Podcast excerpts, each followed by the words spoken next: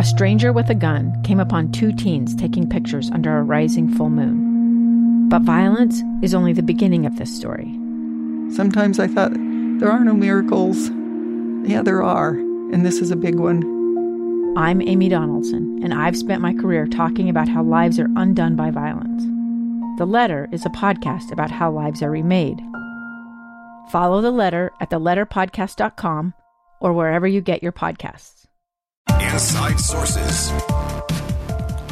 Welcome back, everyone, to Inside Sources here on KSL News Radio. I am Boyd Matheson, opinion editor at the Deseret News. Great to be with you today. And as I mentioned before the break, uh, really looking forward to this next conversation.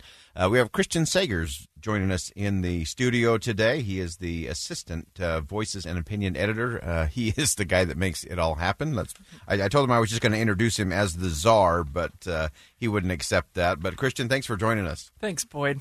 Happy to be here. So uh, obviously, a, a, lot of folks are have their eye on what's happening at colleges and universities here in Utah and across the country. Uh, you wrote an interesting piece today. Uh, so colleges actually want students to be adults. Give us the backstory. Imagine that. Radical stuff. We actually want them to be adults.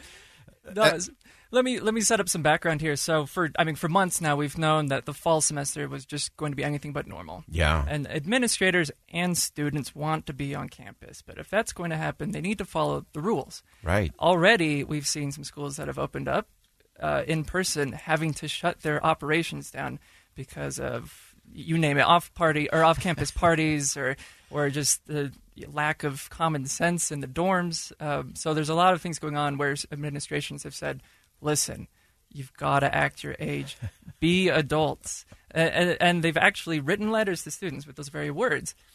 And if you just stop and think about it for a second, there's just a deep irony in that message because it's these same administrations asking their students to be adults who have been treating them as anything but for 10 or 20 years now. Yeah, it, it's fascinating to me. I I love the uh, the quote from uh, I guess this was North Carolina State University who was describing some of the things going on as uh, inconsistent with our community standards uh, and you you interpreted that for the rest of us. Uh, a bunch of underclassmen are having big parties, right? right?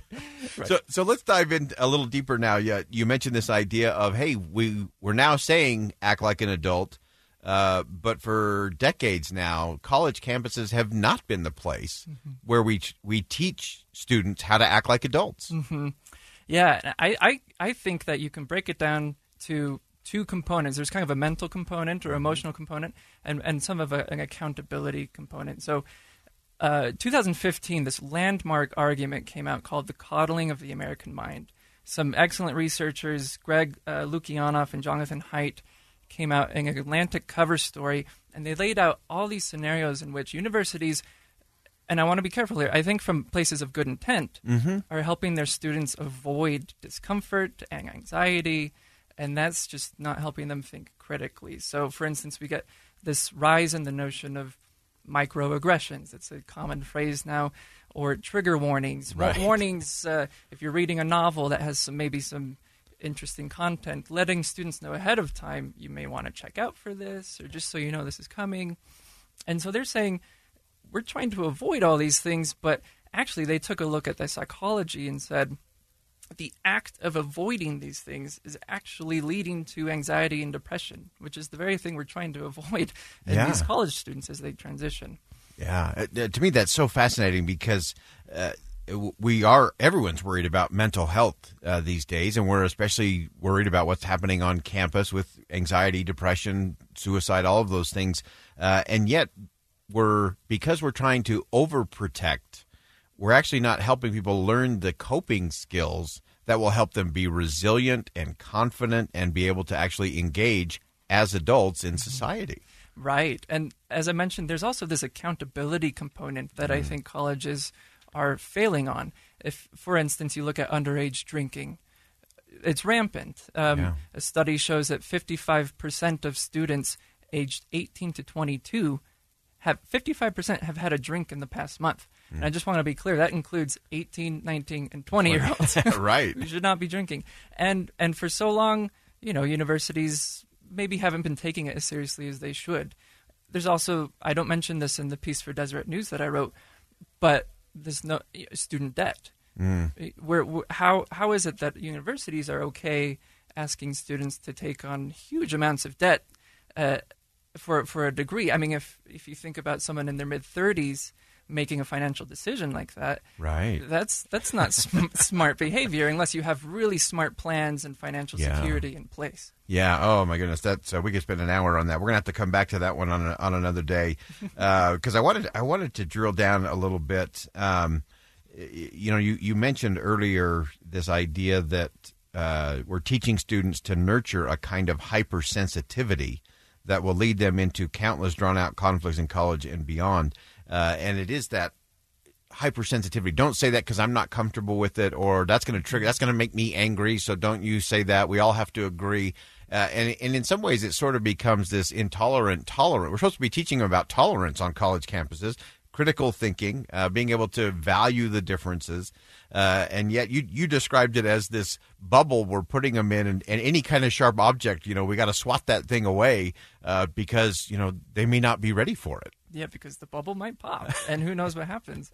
And yeah, so that that that language comes from um, Lukianoff and Haidt from their article Yeah. "The Coddling of the American Mind," and and another notion they bring up, which I want to highlight, is this what you just said, this idea of emotional reasoning, and that's not Yeah. just what you said offended me.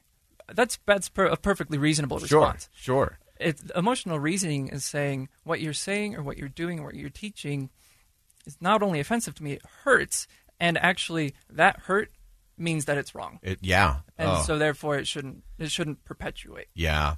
Well, I want to get to the uh, to the punchline here, uh, which was just fascinating to me in terms of uh, looking at it at home and kind of a, a parent child relationship. Tell us about that. Yeah, there's well, there's a great encounter that happened at Yale. I won't go into the details, but it basically ended up at, with a student yelling at uh, a lecturer or a faculty member on campus, saying that this isn't about creating an intellectual space; it's about making a home for us. And you can argue what it's for, but I say colleges are for intellectual spaces, and Yeah. if if it's a home, then we're saying administrators are the parents. And if you're a parent, you know you can't say being adult stop doing that after years of looking the other way. Yeah. It's just And- not going to work. Yeah, and so often we're saying go, go, go, and then now they're suddenly saying stop. Uh, I think we need to, to step back and look at that. It's a fantastic article. You can uh, read it at Deseret.com.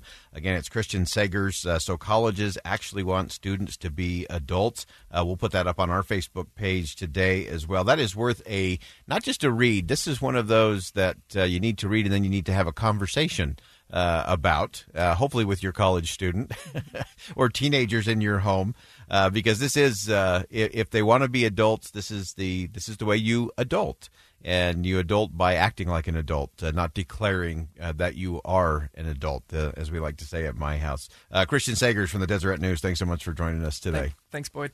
All right. Uh, again, great, great read. Uh, he captured something that I think a lot of us have been feeling as we were as we're watching. Everyone's watching what's going on on these college campuses, and we need to make sure that we're getting it because I think we're missing the vital message that's coming out of this, and that is we really aren't making our college campuses a place to learn adulting kinds of skills. And uh, anyway, great read, uh, great insight and information from one of the great writers here at the Deseret News. All right, we're going to go ahead and step aside. When we come back, uh, we will be talking about the anniversary of Martin Luther King Jr.'s I Have a Dream speech and a unique way for you to experience and celebrate it.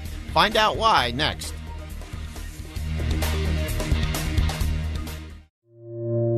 Two friends taking pictures of the rising full moon on a summer night. two teenage kids doing what teenage kids do. When a stranger with a gun and a death wish changed everything. It was violent, it was senseless, and I will never understand it. I will never accept it. I'm Amy Donaldson, and unfortunately, we're all too familiar with stories about how violence shatters lives.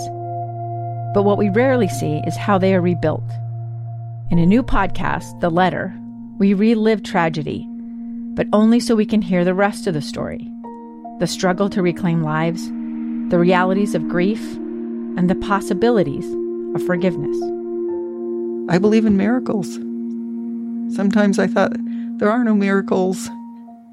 Yeah, there are, and this is a big one. Follow the letter at theletterpodcast.com or wherever you get your podcasts.